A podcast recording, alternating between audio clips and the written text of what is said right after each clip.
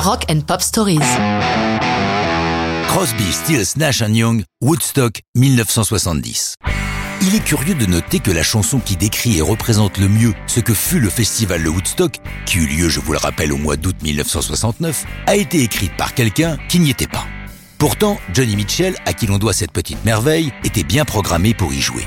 Elle est alors à New York. Elle est la girlfriend de Graham Nash et avec leurs amis Stephen Stills et David Crosby, ils doivent aussi participer à un important show TV, celui de Dick Cavett.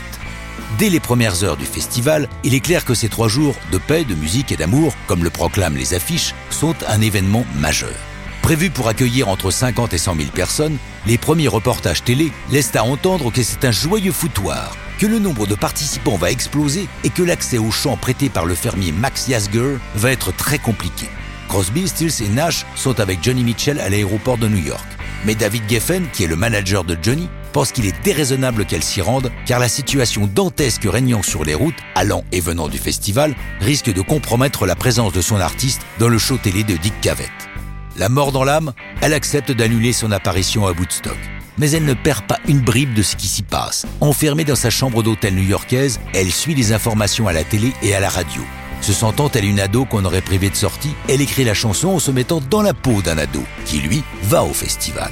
Comme elle le dira dans une interview, si j'avais été sur place, dans ce backstage qui était aussi une grande concentration d'ego différents, je n'aurais pas pu avoir le même feeling, et la chanson n'aurait pas du tout été la même.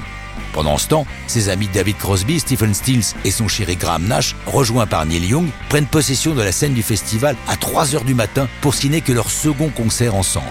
La performance est remarquable, mais dans le film, ne cherchez pas Young. À sa demande, il n'apparaît pas. Puriste qu'il est, il refuse l'idée même du film. La chanson est enregistrée par Johnny Mitchell sur son album Ladies of the Canyon, dans une version très épurée comme elle sait si bien les faire. Crosby, Stills, Nash Young enregistrent de leur côté, entre San Francisco et Los Angeles, déjà vu leur premier album en quatuor et ils y incluent leur propre version de Woodstock, beaucoup plus rock, à grands coups de guitare, Young tenant le solo. Paru en mars 1970, c'est le premier single de l'album.